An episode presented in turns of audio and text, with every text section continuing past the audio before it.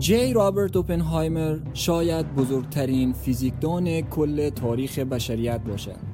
او هیچ وقت برنده جایزه نوبل نشد اما به تنهایی بیشتر از برندگان جایزه نوبل جهان را دگرگون ساخت.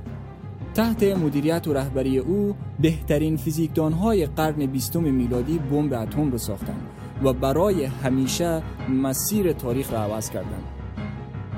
اوپنهایمر در تمام جنگ‌های به پا خواسته شده و معاهدات صلح به امضا رسانیده شده بعد از جنگ جهانی دوم نقش بسزایی دارد. او راهی ساخت برای انسانها تا خودشان را نیست و نابود کنند.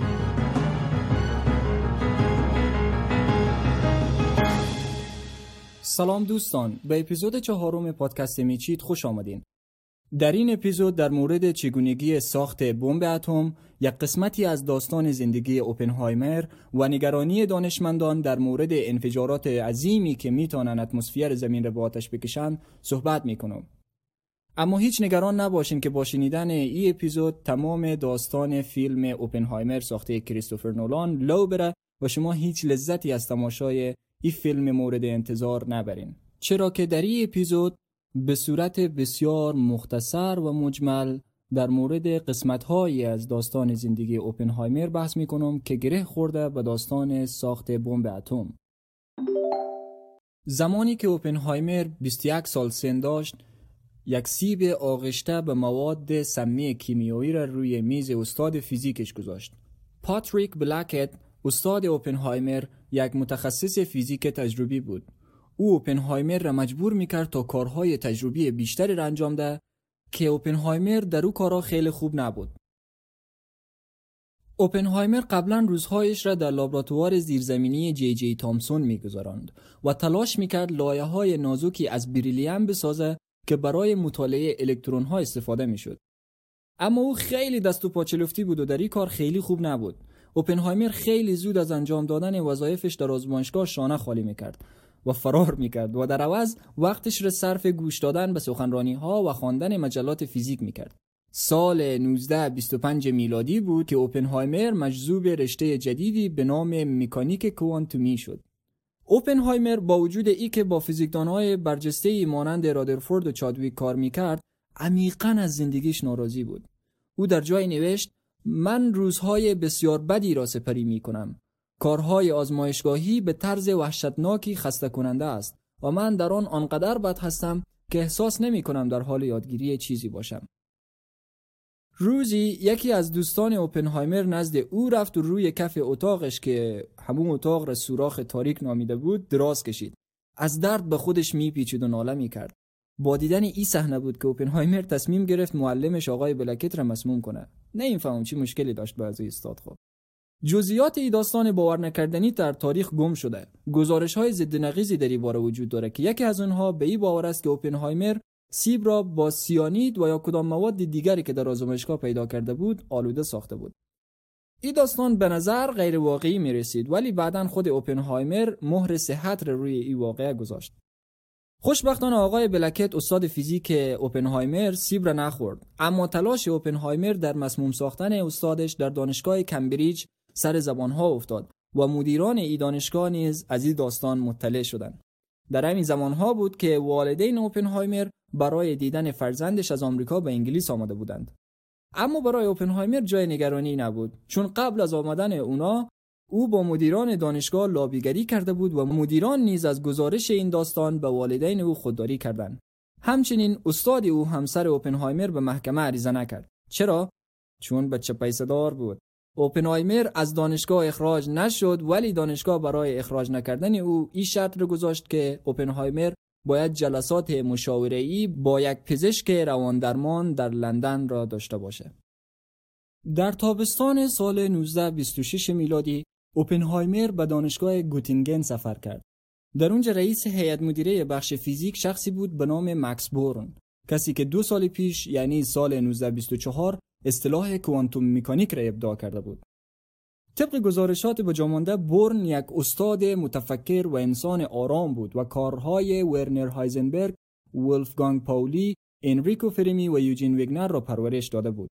خب حالی اشخاص کیا بودن اینا های فیزیک در قرن بیستم بودن زیاد نمی‌پردازیم به این بخش داستان در سنفی که اوپنهایمر در دانشگاه بود افراد خارق العاده وجود داشتند. افرادی که شاید اسامی ناآشنایی برای ما و شما باشه ولی نقششان در توسعه فیزیک مدرن غیر قابل چشم پوشی است. در حالی که فرهنگ آکادمیک کمبریج روی فیزیک تجربی تمرکز داشت در دانشگاه گوتینگن همه مصروف کار روی فیزیک تئوری بودند.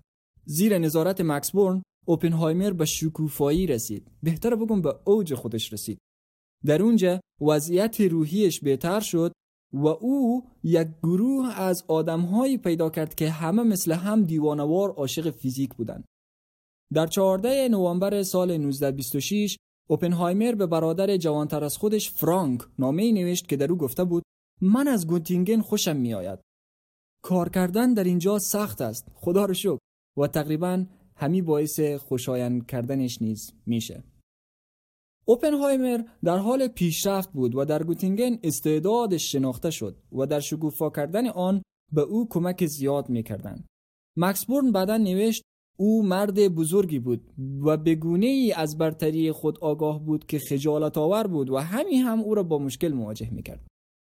هنگامی که اوپنهایمر 23 ساله بود با یک مدرک دکترا در فیزیک فارغ التحصیل شد او پایان نامه اش را که در مورد نظریه کوانتومی تیف های پیوسته بود به زبان آلمانی نوشت. در مجموع دو سالی که در گوتینگن بود او بیش از دوازده مقاله منتشر کرد.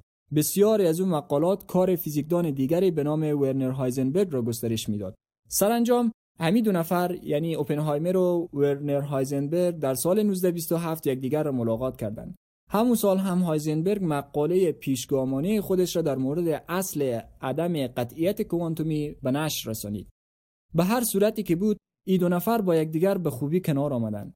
کسانی بودند که قرار بود درست 15 سال بعد رقبای مرگباری شوند و دست به ساخت بمب هسته‌ای بزنند. یکیشان که اوپنهایمر باشه برای ایالات متحده و دیگری یعنی هایزنبرگ برای آلمان نازی.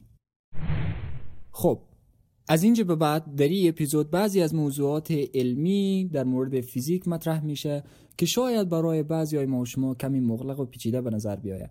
منتها تمام این موضوعات در فیزیک سنف دوازده بخش فیزیک مدرن بحث شده تدریس شده و امیدوار هستم که اگر شما نفهمیدین بعضی از این قسمت ها را برین و به اونجا مراجعه کنین برای فهم بیشتر. برگردیم به داستان. در او زمان تصور می‌شد که دریافت مقادیر قابل توجه انرژی از های رادیواکتیو غیر ممکن باشه. از زمان کشف radioactivity توسط هانری بکارل، ماری کوری و پیر کوری در اواخر دهه 1890 میلادی مشخص شد که radioactivity یک فرایند غیرفعال یا passive است. اتم ها ناپایدارند و فقط در زمانهای تصادفی و غیر قابل پیش بینی تجزیه میشن و مطمئنا هیچ راهی برای کنترل این موضوع وجود نداشت. در سال 1933 ارنست رادرفورد رئیس قدیمی اوپنهایمر از دانشگاه کمبریج نوشت هر کسی که از تغییرات این اتم ها انتظار منبع قدرتی دارد یک انسان نادان است. در همون سال آلبرت اینشتین گفت کوچکترین نشانه ای وجود ندارد که بتوان به انرژی هسته‌ای دست یافت. این بدان معناست که اتم باید به میل خودش متلاشی شود. پس چی رقم میشه هسته یک اتم را شکست و از او انرژی استخراج کرد؟ خب شما می‌تونین یک پروتون رو بگیرین و او را از طریق یک میدان الکتریکی بزرگ شتاب بدین و بعد از او او را به یک هسته بکوبین که در نتیجه او هسته اتم شکسته میشه. ای دقیقا همون کاری است که جان کاکرافت و ارنست والتون در سال 1932 انجام دادن. اونا پروتون ها را شتاب دادن و به هسته های لیتیوم کوباندن. در نتیجه هسته های لیتیوم از هم متلاشی شدند این دو نفر بعدا جایزه نوبل را برای این کار دریافت کردند. اما یک پروتون دارای چارج مثبته. بنابراین توسط همه هسته که اونا هم چارج مثبت دارند دفع میشن. پس برای اینکه به دانشمندان او زمان امیدواری برای غلبه بر این مانع بزرگ بدن کاکرافت و والتون مجبور شدن از 250 هزار ولت برای شتاب دادن به پروتون ها استفاده کنند. در امون زمان هم از هر یک میلیارد پروتون تنها یک پروتون به هسته لیتیوم برخورد می‌کرده و او را میشکافت. پس نتیجه می‌گیریم که یک راه موثر برای دریافت انرژی نبود. اما اما یک روش بهینه تر موجوده. او چیه؟ در سال 1932 نوترون به عنوان یک ذره زیراتمی کشف شد که حدود 0.1 فیصد سنگین تر از یک پروتونه و چارج الکتریکی هم نداره. بنابراین یک نوترون از هسته دفع نمیشه و در سال 1933 لیو زیلارد به این فکر می‌کرد که چگونه می‌توان از نوترون ها برای شکافتن هسته ها استفاده کرد. او گفت ناگهان به ذهنم رسید که اگر بتوانیم عنصری را پیدا کنیم که توسط نوترون ها شکافته شده و با جذب یک نوترون دو نوترون از خود ساطع کند چنین عنصری اگر جرم به اندازه کافی بزرگی جمع کند می تواند یک واکنش زنجیره‌ای هسته‌ای را حفظ کند. اما گپ اینجا است که هیچ کس تا او موقع نمی‌دانست که آیا همچنین یک عنصری وجود داره که نوعی هسته داشته باشد که این کار را انجام بده. در 29 جنوری سال 1939 لویز آلوارز یک فیزیکدان جوان خیلی خوشاتیه و خاکه در حال کوتاه کردن موی سرش در سلمانی بود و در همین حین مجله San Francisco Chronicle را می‌خوان که ناگهان از روی صندلی پرید و به سمت دفتر اوپنهایمر دوید. آلوارز مقاله در مورد اینکه چگونه دو کیمیادان آلمانی به نامهای اوتوهان و فریتز استراسمن با موفقیت یک اتم اورانیوم را با بمباران نوترون شکافتن داشت می‌خواند. اوپنهایمر تحت تاثیر قرار نگرفت. گفت این کار غیر ممکنه. طبق گزارشات او با آلوارز جوان با استفاده از ثبوت و قواعد ریاضیکی گفت که چرا شکافت اتمی هرگز استحصال نمیشه. اما روز بعد آلوارز خودش رفت و همو آزمایش را انجام داد.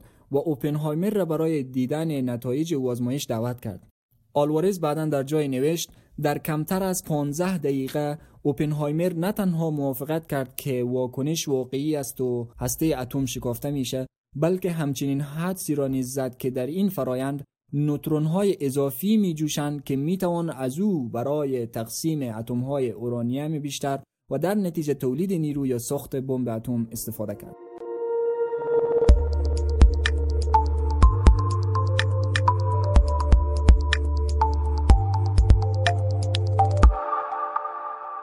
هنگامی که یک اتم اورانیوم 235 از هم جدا میشه مقدار کمی از جرم خود را از دست میده که با استفاده از معادله انرژی جرمی اینشتین می‌تونیم بفهمیم که این عملیه مقدار انرژی را آزاد می‌کنه اما این یک مقدار کمی از انرژی است. حدود 20 برابر کمتر از مقدار مورد نیاز برای بالا آوردن یک دانه شن به زخامت یک تکه کاغذ. خیلی کمه خیلی خیلی کمه. اما اتم ها نیز کوچک هستند. در یک توده اورانیوم یک کیلوگرمی حدود یک تریلیون تریلیون اتم وجود داره بنابراین انرژی به سرعت جمع میشه. به زودی تقریبا همه متقاعد شدن در آگوست سال 1939 انیشتین که تنها 6 سال پیش از او معتقد بود که بمب هسته‌ای غیر ممکن است نام خود را در نامه خطاب به رئیس جمهور فرانکلین روزولت امضا کرد و او نامه که در واقع توسط زیلارد نوشته شده بود به روزولت در مورد احتمال سلاح‌های هسته‌ای هشدار می‌داد. همچنین در اون نامه اشاره شده بود که آلمان از معادن چکسلواکی به اورانیوم دسترسی داره که اخیرا توسط نازی ها تصرف شده بود. روزولت یک کمیته غیررسمی اورانیوم را برای بحث در این موضوع را اندازی کرد اما پس از آن به مدت دو سال هیچ اتفاقی نیفتاد. در سال 1941 روزولت کمیته غیررسمی اورانیوم را به کمیته اسوان تغییر داد که مستقیما به کاخ سفید گزارش می‌داد. هدف اصلی این کمیته ساخت بمب اتمی بود. و در ماه می 1942 اوپنهایمر در از این کمیته استخدام میشه. خب سوال اینجی است که چرا اوپنهایمر استخدام شد؟ خب اوپنهایمر پس از اتمام دکترای خودش ابتدا در دانشگاه UC Berkeley در کالیفرنیا و سپس در Caltech یا California Institute of Technology استاد فیزیک بود. درخششی که او تحت نظر مکس بورن نشان داده بود از بین نرفت. در واقع به یک حرفه فیزیک قابل توجه اما عجیب شکوفا شد. در 15 سال پس از اتمام دکترایش اوپنهایمر کمک های مهمی به همه چیز از فیزیک هسته‌ای گرفته تا نظریه میدان های کوانتومی و حتی اختر فیزیک یا استروفیزیکس کرد. او چندین ایده برنده جایزه نوبل داشت. یکی از شاگردان او به نام ویل برنده جایزه نوبل شد. اما خود اوپنهایمر فقط سه بار نامزد دریافت جایزه میشه که هرگز برنده جایزه نوبل نمیشه. موری گلمان وقتی از اون می‌پرسن که چرا فکر می‌کنه که اوپنهایمر هرگز جایزه نوبل را نبرده گفت او Sitzfleisch نداشت. Sitzfleisch یک کلمه آلمانی است که اگر تحت لفظی معنی کنیم به گوشت نشسته ترجمه میشه. و در اصطلاح به توانایی نشستن طولانی مدت روی یک صندلی و انجام کارهای سخت اطلاق میشه. موری گلمان گفت او هرگز یک مقاله طولانی ننوشت یا یک محاسبه طولانی را انجام نداد. او حوصله ای کارا را نداشت. ولفگانگ پاولی هم همچنین می‌گفت. گفت او ایده های بسیار خوبی داره اما محاسبات او همیشه اشتباه عذاب در میآید.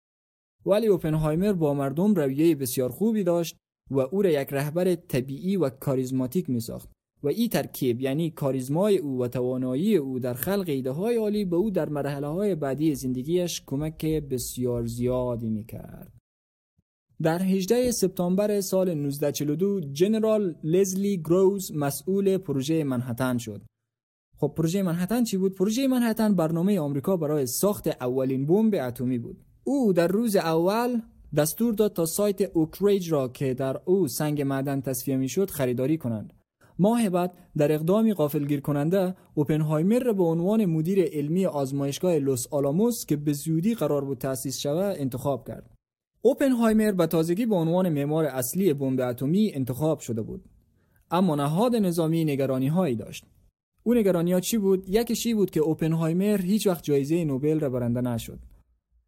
پس با این حساب آیا دانشمندانی که برای این پروژه استخدام می شوند به نظر او احترام می‌گذارند و از رهبری او پیروی می کنند یا نه؟ اوپنهایمر همچنین هیچ تجربه اداری و مدیریت قبلی در مورد پروژه های بزرگی مانند این پروژه خیلی خیلی کلان نداشت. علاوه بر این او یک فیزیکدان نظری بود که به گفته ایزیدور رابی یک فرد بسیار غیر عملی بود. او چیزی در مورد تجهیزات نمی‌دانست و بعد از تمام این نگرانی ها موضع سیاسی اوپنهایمر بود که باعث نگرانی نهاد نظامی می‌شد. او با حزب کمونیست از جمله همسرش کاترین که یکی از اعضای او حزب بود ارتباط داشت. اما گروز تحت تاثیر اوپنهایمر قرار گرفته بود. او برای اندیشه های بزرگ و بینظیر اوپنهایمر ارزش قائل بود.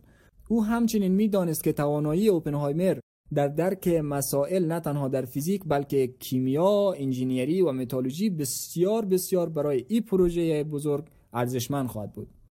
گروز فکر می‌کرد که اوپنهایمر یک نابغه واقعی است. او در جایی به مزا و شوخی گفت اوپنهایمر می تواند در مورد هر چیزی که شما مطرح کنید با شما صحبت کند. خب دقیقا نه هر چیزی. او چیزی در مورد ورزش نمی‌فهمد. این دو مرد با هم خیلی متفاوت بودند. اوپنهایمر وزنش نصف وزن گروز بود. علیرغم اینکه هر دوی اونا نزدیک به 178 سانتی متر قد داشتند. از نظر ایدئولوژی اوپنهایمر یک کمونیست بود. گروز یک محافظه کار سرسخت بود. ولی گروز متقاعد شده بود که اوپنهایمر کسی است که قبل از نازی ها بمب اتم را می‌تونه بسازه. و این تنها چیزی بود که برای او اهمیت داشت.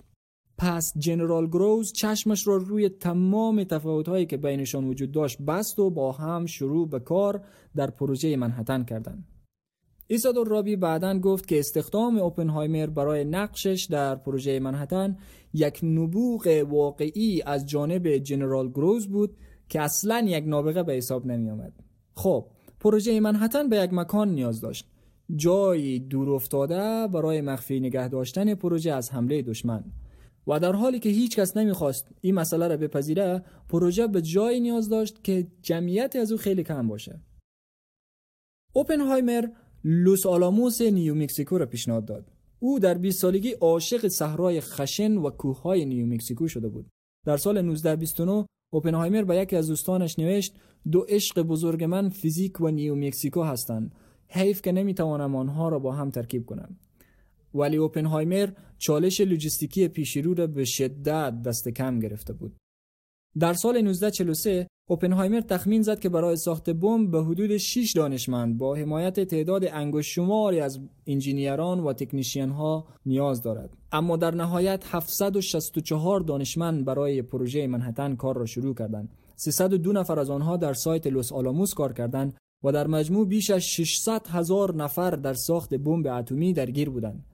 در این مرحله ساخت بمب اتمی دیگر غیر ممکن به نظر نمی رسید در دوی دسامبر سال 1942 یک تیمی از فیزیکدانان دانشگاه شیکاگو به رهبری انریکو فرمی اولین ریاکتور هسته‌ای مصنوعی به نام پایل وان را ایجاد کردند. این ریاکتور شامل 45 تن اورانیوم و اکسید اورانیوم و 330 تن بلوک گرافیت بود. اما به طرز بسیار وحشتناک و خطرناک تمام ایدم و تشکیلات این ریاکتور در زیر سکوهای زمین فوتبال دانشگاه قرار گرفته بود. نمی‌فهمم چرا تصمیم گرفته بود که یک همچین جای یک ریاکتوری را بسازن؟ منتها این ریاکتور حدود نیم وات برق تولید می‌کرد و اگر بتانیم یک نیروگاه هسته‌ای بسازیم یعنی یک ریاکتور بسازیم می توانیم یک بمب هسته‌ای هم بسازیم. تنها تفاوت واقعی بین یک بمب هسته‌ای و یک ریاکتور هسته‌ای تعداد نیوترون هایی هست که به اتم بعدی برخورد می‌کنه و باعث میشه که او اتم شکافته بشه و نیوترون های بیشتری آزاد شود. خب اگر به طور متوسط او عدد یک باشه یعنی تعداد نیوترون هایی که به اتم بعدی برخورد می‌کنه یک باشه یک واکنش زنجیره خود پایدار به وجود میآید که رشد نمی‌کنه. اگر کمتر از یک باشه واکنش از بین میره. اما اگر بیشتر از یک باشه واکنش رشد می‌کنه. این به عنوان عامل ضربی کش شناخته میشه. واکنش های هسته ای از این طریق شبیه به بیماری های همگیره مثل کرونا از فردی به فرد دیگه منتقل میشه. ساده ترین راه برای ساخت بمب هسته ای, ای است که مواد شکافت پذیر کافی را به هم به قدری نزدیک کنیم تا یک واکنش زنجیره ای ایجاد کنه. همین مقدار مواد را به عنوان کتله بحرانی می‌شناسند به طور مثال به حدود 52 کیلوگرم اورانیوم 235 نیاز داریم تا به کتله بحرانی برسیم. همین مقدار از اورانیوم 235 یک کره به قطر 17 سانتی متر را تشکیل میده. اگر از پلوتونیوم 239 استفاده کنیم کتله بحرانی بسیار کوچکتر است و فقط حدود 10 کیلوگرم از این ماده نیاز داریم. در چند سال اول دانشمندان روی بمبی با طرح تفنگ کار کردند. به او می‌گفتند بمب تفنگی. در داخل یک بمب تفنگی دو تخت اورانیوم 235 داریم که هر دو زیر کتله بحرانی هستند. سپس با استفاده از یک ماده منفجره معمولی به سرعت یکی را به سمت دیگری شلیک می‌کنیم. در نتیجه کتله ترکیبی بالاتر از کتله بحرانی ایجاد میشه. هنگامی که گلوله اورانیوم در فاصله 25 سانتی متری قرار داره واکنش زنجیره‌ای هسته‌ای آغاز میشه که منجر به انفجار اتمی میشه. با وجود طراحی ساده این بمب کارایی چندانی نداره. تنها درصد خیلی کمی از اورانیم تحت شکافت قرار می‌گیره. پس بازده کلی بمب خیلی کمه. همچنین با مشکلات خیلی غیر منتظری می‌تونیم مواجه شیم مثلا چی رقم بفهمیم که اورانیم به آرامی از داخل بشکه همو بمب میلغزه؟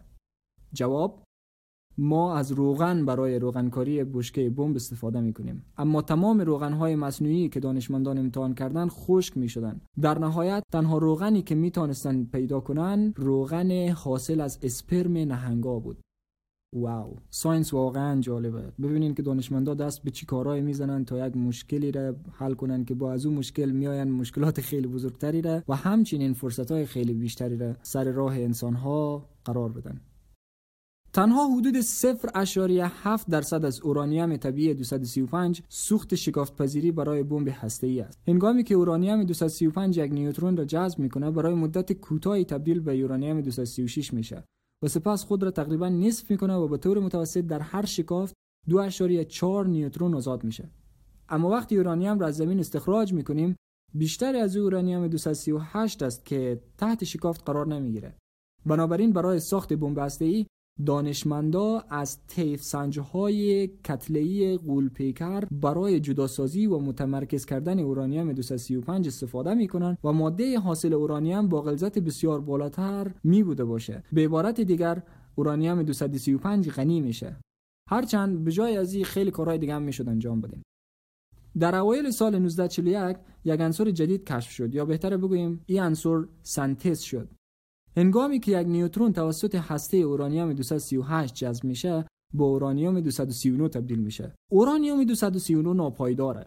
بنابراین به نپتونیوم تجزیه میشه که سپس به پلوتونیوم تبدیل میشه. سه نکته از این داستان برای ما خیلی مهمه. نکته اولی که پلوتونیوم 239 سوخت بسیار عالی برای بمب هسته‌ای است که کتله بحرانی او تنها حدود 10 کیلوگرم وزن داره. نکته دومی که ساخت او ارزانتر از جداسازی اورانیوم 235 است و سوم ای که خیلی سریع واکنش نشان میده و نمی‌تونه در دستگاه های نوع تفنگ استفاده شه. در این فرایند تنها بخش کوچکی از سوخت دچار شکاف میشه. اما راهی برای ساخت بمب با استفاده از پلوتونیوم نیز وجود داره. کتله بحرانی نسبت به کثافت ماده تغییر می‌کنه. در شرایط فشار عادی 6 کیلوگرم پلوتونیوم 239 منفجر نمیشه. اما اگر او را فشرده کنیم اتم ها به هم نزدیک میشه و احتمال برخورد نیوترون به هسته افزایش پیدا می‌کنه. بنابراین هرچی کثافت بیشتر باشه کتله بحرانی کمتره. پس اگر مواد منفجره معمولی را در اطراف یک توپ پلوتونیم قرار دهیم می‌تونیم او را به اندازه کافی فشرده کنیم تا یک واکنش زنجیره‌ای هسته‌ای آغاز شه. و این کل آیدیا پشت طراحی بمب انفجاری بود. همچنین چندین راه برای تقلب در کاهش کتله بحرانی نیز وجود دارد. یکی از راههایی است که ما میاییم کره را با ماده احاطه می‌کنیم که نیوترون ها را منعکس می‌کنه و مقدار سوخت هسته‌ای مورد نیاز برای شروع واکنش زنجیره‌ای را کاهش میده. همچنین ما می‌تونیم یک منبع نیوترونی داشته باشیم چیزی که باعث شروع واکنش زنجیره‌ای میشه.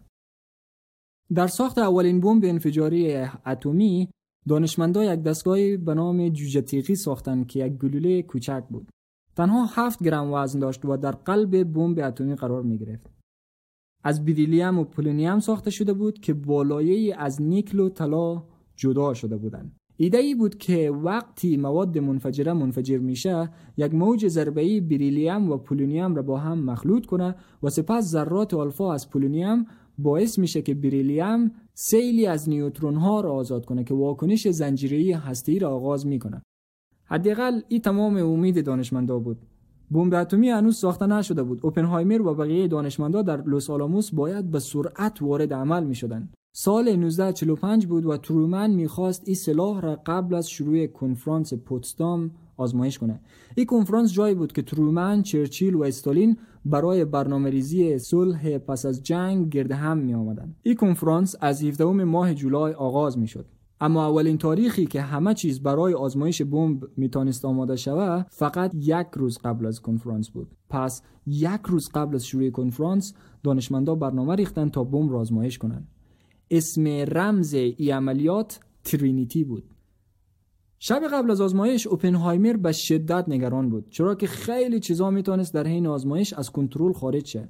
آخرین شلیک آزمایشی مواد منفجره با شکست مواجه شد. برای که خودش را آرام کنه اوپنهایمر بیتی از باهاگاوات گیتا شعر مقدس هندو را خواند. او در واقع گیتا را از سانسکریت که زبان اصلی شعر بود خودش ترجمه کرده بود. شعر اگر با فارسی ترجمه کنیم همچین چیزی میشه. در جنگ در جنگل در پرتگاه در کوهستان در دریای بزرگ تاریک در میان نیزه ها و تیرها در خواب در سردرگمی در اعماق سیاه چاله شرم کارهای خوبی که یک انسان قبلا انجام داده است به دفاع از او برمیخیزند. شاید وحشتناکتر از کار نکردن بمب موفقیت آمیز بودن ای آزمایش بود. شاید وحشتناکتر از ایده کار نکردن بمب ای بود که ای بمب خیلی خوب کار کنه. چرا باید خوب کار کردن بمب یک چیز خیلی وحشتناک باشه؟ خب سه سال قبل از او شب در سال 1942 اوپنهایمر با آرتور کامپتون در مورد احتمال خطرناکی صحبت می‌کرد که او احتمال ای بود که آزمایش هسته‌ای می‌تونه به جهان پایان بده. نگرانی ای بود که بمب هسته‌ای بتونه چنان دمایی داغ ایجاد کنه که همجوشی رخ بده. بخش کوچکی از اتمسفر زمین فقط یک قسمت در دو میلیون گاز هیدروژن است. اما نگرانی ای بود که در دماها و فشارهای به اندازه کافی بالا که هیدروژن بتونه با هم ترکیب شه و انرژی آزاد کنه این انرژی هیدروژن بیشتری ذوب کنه که همین رقم می‌تونه هیدروژن بخار آب رو جدا کنه و باعث جوش خوردن اون نیز بشه. این باعث آزاد شدن انرژی بیشتر میشه و باعث همجوشی بیشتر میشه. تا زمانی که کل جو زمین به یک بمب همجوشی غولپیکر تبدیل شود. اکثر دانشمندا به صورت متوجه شدند که این سناریو خیلی بعیده و به پروژه ادامه دادن. بنابراین هیچ کس ایده را جدی نگرفت. اما فکر شروع یک واکنش همجوشی با یک سلاح شکافت بعد از جنگ بسیار مهم میشه. آزمایش ترینیتی برای ساعت چهار صبح برنامه ریزی شده بود اما طوفان آمد و این آزمایش به تعویق افتاد. کمی بعدتر در ساعت 5 و 29 دقیقه و 21 ثانیه اولین بمب هسته جهان منفجر شد. ماده منفجره قوی هسته پلوتونیم را به داخل فشار داد. یک موج ضربه‌ای بریلیم و پولونیم را مخلوط کرد و سیل نیوترون آزاد شد. جوجه کار کرد. واکنش هسته‌ای آغاز شده بود و هیچ راهی برای توقف او وجود نداشت. تنها 6 کیلوگرم پلوتونیم انفجاری را ایجاد کرد که معادل 25 هزار تن TNT بود.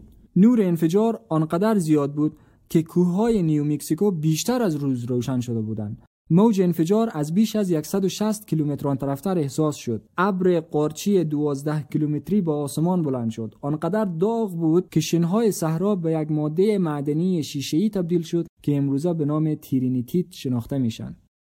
خوشبختانه این انفجار جو را به آتش نکشید. در 6 آگوست 1945 یک هواپیمای مدل B 29 Flying Fortress بوینگ یک بمب هسته‌ای با 64 کیلوگرم اورانیوم غنی شده را پرتاب کرد. انفجار حاصل از پرتاب بمب معادل با 15 هزار تن TNT نزدیک به 70 هزار نفر را کشت. هفتاد هزار نفر دیگر در ماههای بعد بر اثر سوختگی و مسمومیت با تشعشع جان خود را از دست دادند. سه روز بعد یک بمب از نوع انفجاری مانند جوجه تیغی بر روی ناکازاکی انداخته شد و تخمین زده میشه که نزدیک به 80 هزار نفر دیگر در از او حمله کشته شد. بیش از 95 درصد از 225 هزار نفری که در بمباران هیروشیما و ناکازاکی کشته شدند غیر نظامیان بودند. بیشتر اونا زنا و کودکان. در سال 1965 اوپنهایمر با یادآوری لحظات پس از آزمایش ترینیتی گفت که با آیه دیگری از گیتا داشته فکر می‌کرده. او می‌فهمید که دنیا دیگه مثل قبل نخواهد بود. در یک مصاحبه ای اوپنهایمر گفت افراد کمی خندیدند، افراد کمی گریه کردند. اکثر مردم ساکت بودند. من خطی از کتاب مقدس هندو بهاگاواد گیتا را به یاد آوردم. ویشنو در تلاش است تا شاهزاده را متقاعد کند که باید وظیفه خود را انجام دهد. و برای اینکه او را تحت تاثیر خود قرار دهد حالت چند دستی را به خود می‌گیرد و می‌گوید اکنون من خود مرگ شدم ویرانگر دنیاها. این جمله خیلی معروفه و در تریلر فیلم اوپنهایمر و تمام ویدیوهایی که از اوپنهایمر ای اواخر viral شده شنیده میشه. خب پس از پایان جنگ جهانی دوم که به مدد حمله اتمی آمریکا به هیروشیما و ناکازاکی صورت گرفت اوپنهایمر یک قهرمان ملی بود. عکس پرتره او روی جلد مجله تایمز بود و او به یک نام آشنا تبدیل شده بود. در سال 1947 او مدیر مؤسسه مطالعات پیشرفته در پرینستون شد. پرینستون یکی از دانشگاه خیلی خیلی خوب آمریکا است. او همچنین رئیس کمیته مشورتی عمومی شد و در آنجا مشاور مسائل مربوط به سلاح‌های هسته‌ای شد. او از موقعیت خود برای بحث در مورد کنترل تسلیحات استفاده می کرد. در آگوست 1949 اتحاد جماهیر شوروی اولین سلاح اتمی خود را آزمایش کردند و ارتش ایالات متحده به سرعت تصمیم گرفت که در جواب اونا باید یک بمب خیلی قوی تر را بسازند. چی بود او بمب؟ بمب هیدروژنی که معروف بود به بمب سوپر. اوپنهایمر به دلایل اخلاقی و نگرانی از شروع مسابقه تسلیحاتی مخالف توسعه سوپر بود. اما دولت ترومن این کار را انجام داد و سه سال بعد Ivy Mike اولین بمب هیدروژنی در جزایر مارشال آزمایش شد. این بمب بازدهی ده چهار تن مگاتون TNT داشت یعنی 400 برابر قدرتمندتر از بمبی که در آزمایش ترینیتی منفجر شد. در سال 1961 اتحاد جماهیر شوروی بمب تزار را آزمایش کردند که قوی ترین انفجاری بود که تاکنون منفجر شده. پنج برابر قدرتمندتر از آیوی مایک حدود دو هزار برابر قدرتمندتر از تیرینیتی این او مسابقه تسلیحاتی دقیقا همون چیزی بود که اوپنهایمر تا حدی به دلیل مخالفتش با بمب هیدروژنی از او میترسید. و به دلیل درخواست های او برای جلوگیری از یک مسابقه تسلیحات هسته‌ای اوپنهایمر اساساً برای لغو مجوز امنیتی خود محاکمه شد. او زمانی که برای پروژه منحتن کار می‌کرد زیر نظر گرفته شده بود. اما پس از خروج او نظارت متوقف نشد. بسیاری از شنودها غیرقانونی و بدون مجوز بودند. اوپنهایمر در مورد روابطش با حزب کمونیست از جمله رابطی او با جین تاتلاک یکی از اعضای حزب کمونیست در زمانی که او آزمایش لوسالموس را رهبری می‌کرد مورد بازجویی قرار گرفت. اتهامی که به او زده شده بود خیانت و جاسوسی بود. در دسامبر 1953 مجوز امنیتی اوپنهایمر به حالت تعلیق درآمد. چهره او که قبلا به عنوان قهرمان ملی روی مجله تایمز منتشر می‌شد، حال دیگه به عنوان یک خاین و جاسوس با رنگ سیاه و سفید و حالت عبوس روی مجله تایمز منتشر می‌شد. تمام جلسات امنیتی و اخبار محاکمات او بین المللی شده بود. در سال 1964 هاینر کیپهارت نمایشنامه نویس آلمانی نمایشنامه ای درباره زندگی اوپنهایمر نوشت. نسخه ای از برای اوپنهایمر فرستاده شد و او به قدری از او بدش آمد که تهدید به شکایت کرد. از کجای او نمایشنامه بعدش آمد؟ از صحنه پایانی او نمایشنامه که شخصیت اوپنهایمر متوجه بدی کارش میشه و همین قسمت از داستان او را تحقیر می‌کرد به دنیای واقعی. در سال 1965 از او در مورد پیشنهاد مذاکره با اتحاد جماهیر شوروی برای توقف گسترش سلاح‌های هسته‌ای پرسیدند و چیزی که اوپنهایمر در جواب گفت ای بود که ای کار باید فردای آزمایش ترینیتی انجام می‌شد.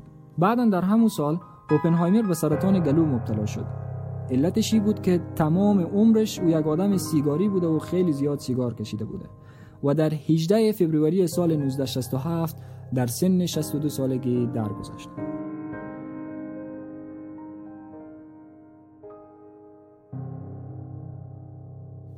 تشکر از اینکه تا پایان اپیزود چهارم پادکست میشید همراه ما بودین. امیدوار هستم که از این داستان لذت برده باشین و اوقات خوب و خوش یادگیری را با ما سپری کرده باشین. برای حمایت ما لطفا channel یوتیوب ما رو subscribe کنین و به channel تلگرام و صفحه فیسبوک ما هم سر بزنین. دوباره باید متذکر شوم که تمام مطالب و محتوای آموزشی مرتبط با ای اپیزود را به چنل تلگرام می‌گذارم. همچنین یک سری کلیپ های کوتاه از اوپنهایمر است که اونا را هم به چنل تلگرام به زبان فارسی می‌گذارم. تا اپیزود بعدی خدا یار و نگهدار شما بود.